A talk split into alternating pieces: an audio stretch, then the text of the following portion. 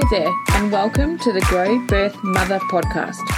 This is the podcast for women who are in their season of either growing and birthing their babies, or mothering their babies and kiddos, or maybe you're in all three. If you are ready to quieten all the noise and unwanted advice of do this, don't do that, which actually explodes open as soon as you pee on a stick, then you are in the right place. We will explore our innate wisdom to grow and birth our babies, and we will break down the society norms of motherhood, and we will discover that there is no such thing as the perfect mother. And we will dive into the physiological design of our babies and what wonderful teachers they are, so much more than any app on the market. I'm Kate, and I've lived my seasons of growing and birthing my babies three times over, and I have been to the depths of my mothering seasons twice before and have recently entered my third season of mothering in August 2022.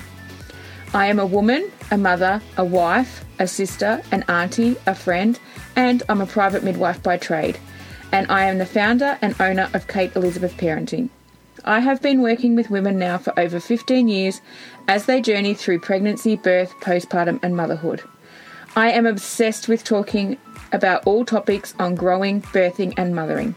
And it is here where we will dive into these topics and explore, expand, learn, and share stories of our own seasons of grow, birth, mother. Let's go and get the show started.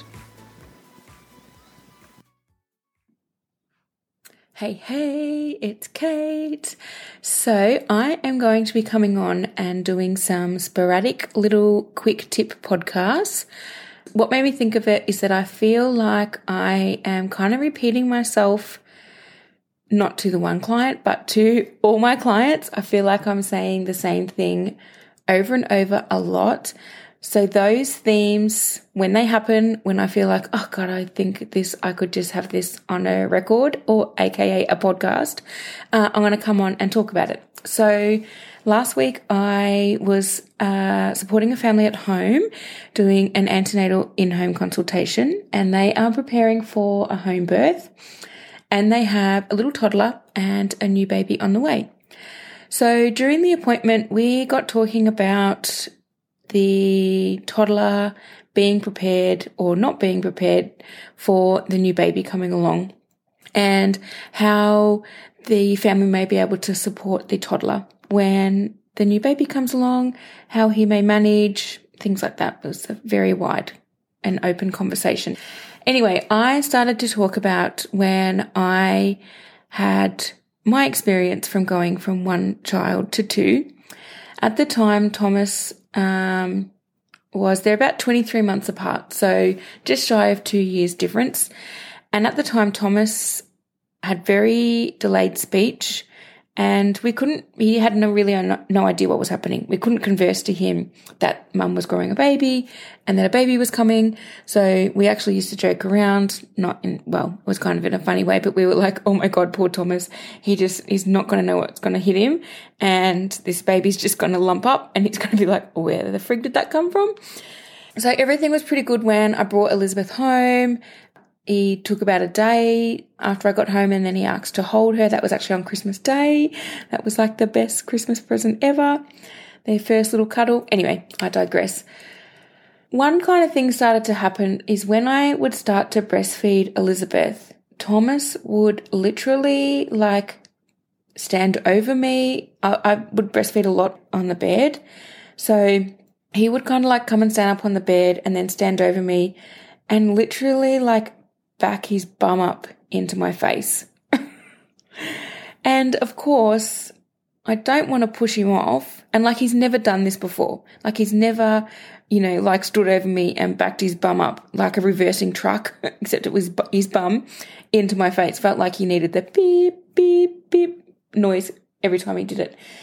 I didn't want to obviously push him away. You know, like I didn't want to make him feel bad or naughty or not that I like the word naughty, but anything like that, you know. So I, obviously I didn't want to push him away and, you know, say, don't do that and blah, blah, blah.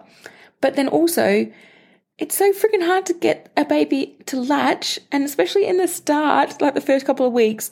So, you know, I work hard to get Elizabeth to attach and latch and, you know, get that good suck swallow, all of that. then I don't want to break that. So then I was like totally torn. Do I break the latch or how do I deal with a toddler who's trying to put his bum in my face and sit on a newborn? So I actually had two friends who had their second babies around about a month or so before me. It was the DM, hey guys, is this happening for you? What is going on? Anyone got any advice? Both of them said, yep, same thing's happening here. Their toddlers were not backing their bum up in their face, but they were doing similar things to interfere with the breastfeeding.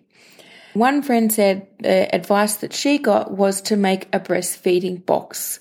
They actually got crafty, which you can do, or if you're not crafty like me, you can just get a box. But if you're crafty, you can decorate that box, have fun time with your toddler, making it extra special. And then what goes in that box is little fun activities, one handed activities, books, maybe a little bit of screen time, maybe some snacks that they love, something that becomes okay, this special box is going to come out when mum's breastfeeding. And if the toddler is old enough, a really good thing for your healing is to not pick your toddler up, sit on the couch, sit on the bed, and ask for your toddler, okay, can you come and sit up next to mum? Can you hop up on the bed or can you hop up on the couch? Come and sit next to me. I'm not going to pick you up. You know, had a baby. I'm healing here you don't have to explain that to the toddler, but you know, you can actually start doing this in pregnancy. So then they start getting used to it and they're not going to associate you not picking them up, them just actually hopping up on the bed or couch, giving them really good praise. Oh my God, how amazing you are. I didn't think you'd be able to hop up on the bed by yourself, or I didn't think you'd be able to climb up on the couch, depending on their age, of course. And then the breastfeeding box comes out when you're breastfeeding and it's special time. They can sit next to you while you're breastfeeding your baby and hopefully you don't get a bum in your face and you don't ruin your latch and you get to have some, you know, great fun time with your toddler while you're also breastfeeding. The other great advice I got was that at around about four to six weeks of age, the older sibling will realize that the younger sibling is not going back to where they came from and that life is now different and that they're staying. Of course, depending on the age, the, the older siblings don't cognitively think this, but in their brain and in their body, they realize there's a shift and they don't know how to process it.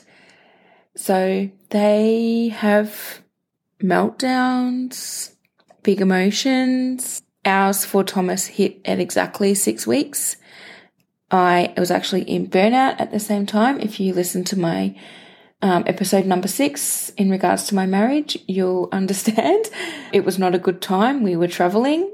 I was in burnout, and Thomas was at this six week stage of, well, I, I do not like what's happening in my life, and I may have a sibling, but I'm not actually that happy about it because I'm not getting all the attention that I used to get. So we had big, big emotions at around six weeks of age. Knowing that at the time was big for me. Also, too, because I was in burnout, I wasn't the clearest thinker at the time.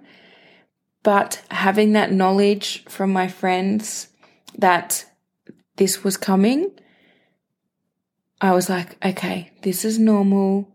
I have not broken my babies. I am not broken. I'm not a bad mum. They're my two tips that I like to tell most of my families. Get yourself a breastfeeding box and just be aware that big emotions are going to come around four to six weeks of age. For us, Thomas, ne- like it was never directed at Elizabeth or the baby or anything like that. It was just big emotions, super clingy to mum, real fuss pot, and just was unhappy with life. Totally get it. Uh, I was kind of unhappy with life at the time too. They're my two tips. I'll be back again with some more tips. If you have any questions, shoot me a DM. Let me know. Always happy to come on here and give a quick tip. Okay, bye bye.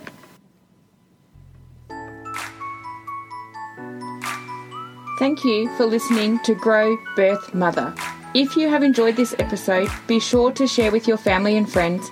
And if you would like to connect more, you can find me at kateelizabethparenting.com.au, Instagram, and Facebook. or you can join the Grow Birth Mother Files with Midwife Kate at kateelizabethparenting.com.au forward slash GBM files.